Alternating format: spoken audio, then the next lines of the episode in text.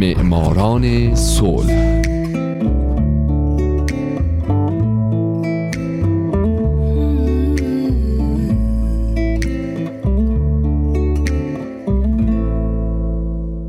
باعث افتخار ماست که شما شنونده رادیو پیام دوست هستید. لطفاً به معماران صلح گوش بدید.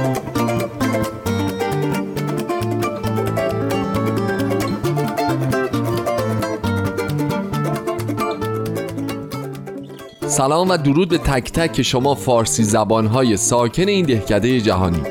سلام به شمایی که برای رسیدن به جهانی بدون جنگ تلاش می‌کنید. درست مثل قهرمانان این برنامه مثل زنان و مردان و سازمان ها و مؤسسات دولتی و غیر دولتی که با کاراشون باعث شدن آدمای کمتری کشته بشن. من هومن عبدی هستم. لطفا با من همراه باشید.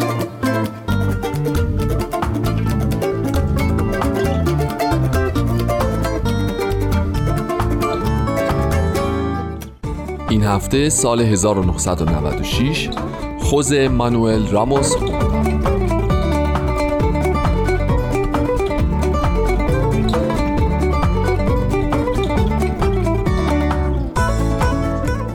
در سال 1996 توجه کمیته نروژی نوبل به مسئله تیمور شرقی جلب شد و دو نفر رو از این کشور به عنوان برندگان جایزه نوبل صلح انتخاب کرد. خوز مانوئل راموس هورتا و کارلوس فیلیپ شیمنس بلو. خوزه سیاستمدار اهل تیمور شرقی در 26 دسامبر 1949 متولد شده و الان 66 سالشه. او به خاطر فعالیت های حقوق بشریش به غیر از نوبل صلح برنده جوایز دیگه هم شده. همچنین خوزه دومین رئیس جمهور کشورشه و قبل از این تجربه نخست وزیری تیمور شرقی رو هم داشته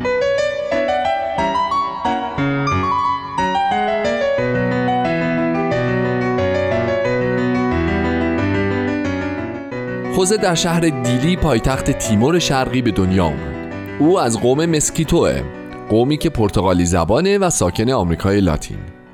مادرش اهل تیمور و پدرش پرتغالی بود که توسط دیکتاتوری سالازار به تیمور تبعید شده بود خوزه دوران کودکیش رو در روستای کوچکی گذروند و در یک مدرسه کاتولیک درس خوند او یازده خواهر و برادر داشت که چهار تاشون توسط ارتش اندونزی کشته شدند. هورتا اما به هر ضرب و زوری بود درس خوند و در آکادمی حقوق لاهه در رشته حقوق بین و بعدش در رشته مطالعات صلح به تحصیل پرداخت. او همچنین تحصیلات خودش رو بعدها در دانشگاه کلمبیا گذروند در رشته سیاست خارجی آمریکا. هورتا به پنج زبان زنده دنیا یعنی پرتغالی، انگلیسی، فرانسه، اسپانیایی و تتومی یکی از زبانهای رسمی تیمور مسلطه. هورتا از همون جوونی به طور فعال شروع به فعالیت های سیاسی کرد. به خصوص اینکه او سعی بر توسعه آگاهی سیاسی در تیمور داشت. به همین خاطر برای دو سال از اوایل 1970 تا اواخر 71 هورتا رو به شرق آفریقا تبعید کردند. اما فقط چهار سال بعد هورتا از سوی احزاب طرفدار استقلال تیمور از پرتغال به عنوان وزیر امور خارجه جمهوری دموکراتیک تیمور شرقی منصوب شد. اونم در حالی که فقط 25 سالش بود. استقلال تیمور شرقی از پرتغال خیلی طول نکشید و تو همون سال 1975 سربازان اندونزی به این کشور حمله کردند اونم در حالی که راموس هورتا فقط سه روز قبلش برای حضور در سازمان ملل متحد تیمور شرقی رو ترک کرده بود.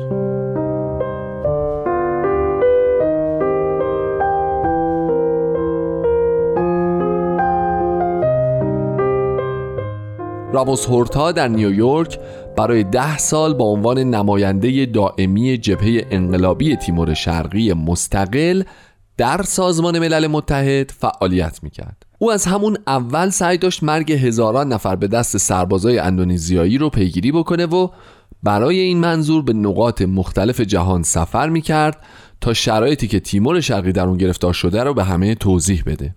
فعالیت های هورتا باعث شده بود که از او به عنوان نماینده مردم تیمور شرقی یاد بشه. اما در همین حال دولت های اون قسمت آسیا من جمله تایلند از اون به عنوان عنصر نامطلوب یاد می‌کردن مجموعه فعالیت های او به همراه کارلوس فیلیپ شیمنس بلو یعنی سخنرانی ها، رایزنی ها، مذاکرات، ارسال مقالات به نشریات گوناگون همه و همه در جهت جلوگیری از اعمال ظلم و ستم به مردم تیمور بود که اینها برای این دو جایزه نوبل صلح سال 1996 رو به ارمغان آورد.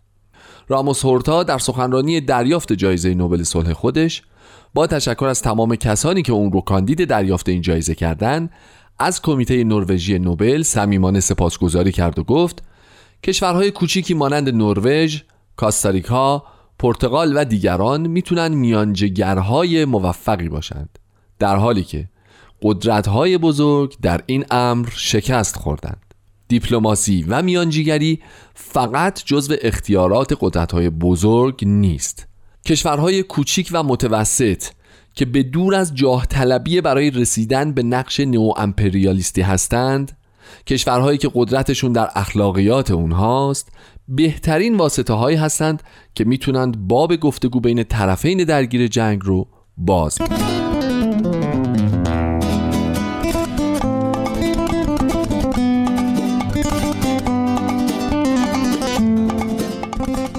در سال 1999 مردم تیمور شرقی با شرکت در همه پرسی که تحت نظر سازمان ملل متحد برگزار شد به استقلال خودشون از اندونزی رأی دادند. نتیجه این همه پرسی باعث خشم شبه نظامیان طرفدار اندونزی شد به طوری که دست به کشتار زدن و بیش از هزار نفر از اهالی تیمور شرقی رو کشتن این اقدام شبه نظامی ها منجر به قطنامه شورای امنیت شد که اجازه ورود یگانهایی از ارتش استرالیا به تیمور رو می‌داد.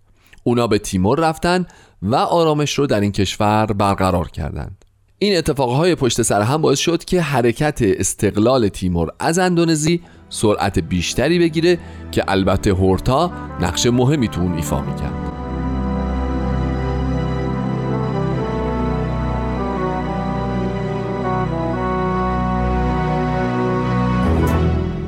خوزه مانوئل راموس هورتا یکی از دو برنده جایزه نوبل صلح سال 1996 در اوایل مارس سال 2000 ریاست یک هیئت تیموری رو در سازمان ملل متحد بر عهده گرفت.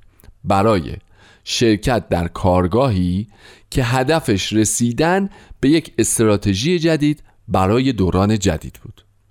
نتیجه این کارگاه توافق بر سر یک طرح اولیه از دولتی مشترک دارای قدرت اجرایی شامل رهبران کنگره ملی برای بازسازی تیمور بود. نماینده ویژه دبیرکل سازمان ملل متحد در تیمور شرقی این طرح رو به شورای امنیت ارائه داد و بالاخره مقررات ایجاد یک کابینه انتقالی. متشکل از چهار نماینده از تیمور شرقی و چهار نماینده از دولت انتقالی سازمان ملل در این کشور به تصویب رسید. این کابینه جدید تونست پایه های بنیادین استقلال رو با موفقیت بنا بذاره و در 27 سپتامبر سال 2002 تیمور شرقی به سازمان ملل متحد رسما پیوست. زمانی که راموس هورتا اولین وزیر امور خارجه او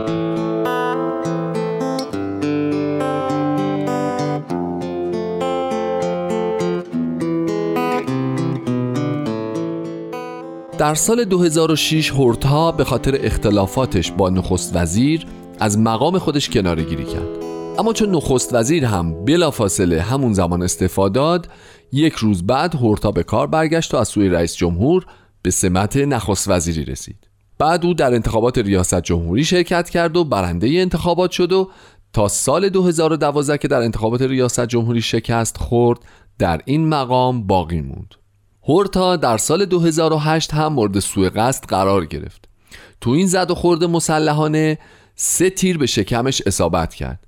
یکی از محافظاش مجروح شد و دو نفر از سربازای شورشی که مسئول ترورش بودند کشته شدند راموس رو با وضع بدی به بیمارستان منتقل کردن و بعد به استرالیا فرستادنش برای درمان بیشتر. گفته میشه فقط معجزه بوده که باعث شده اون زنده بمونه. بعد از مدتی هورتا از بیمارستان مرخص شد اما برای چند ماهی به خاطر فیزیوتراپی در استرالیا.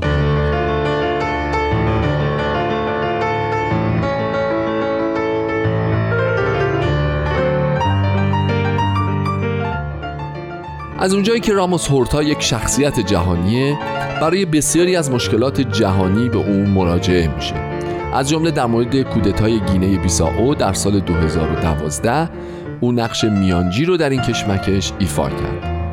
او به طور فعالانه در کنفرانس های صلح در سراسر جهان حضور و در چندین کمیته و سازمان مربوط به فعالیت های صلح طلبانه هم مشارکت داره. او رئیس هیئت مدیره وبسایت صلح و حقوق بشره که تو این وبسایت اونا اظهارات برندگان نوبل صلح رو آرشیو و منتشر می‌کنن و عضو بنیاد رهبری جهانیه. سازمانی که برای حمایت از دموکراسی و جلوگیری از مناقشات و حل و فصل اختلافات از طریق میانجیگری اقدام می‌کنه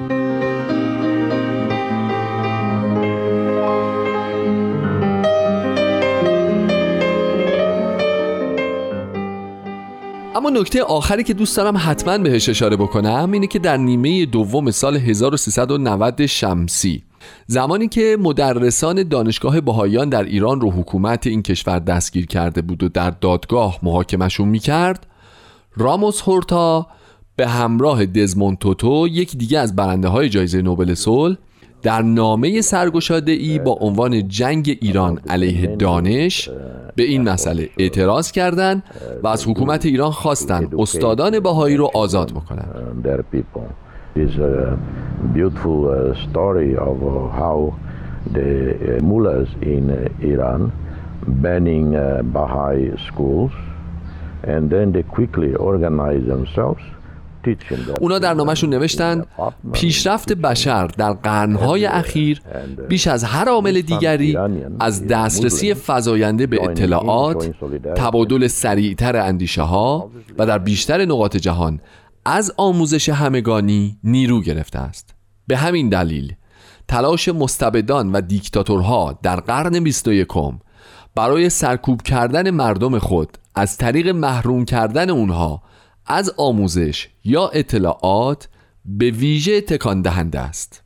اما این تلاش آنها در بلند مدت نه تنها بیهوده است بلکه این تصور را به وجود می آورد که آنها از عصری که در آن زندگی می کنند و اندیشمندان تازه‌ای که در میانشان هستند می ترسند.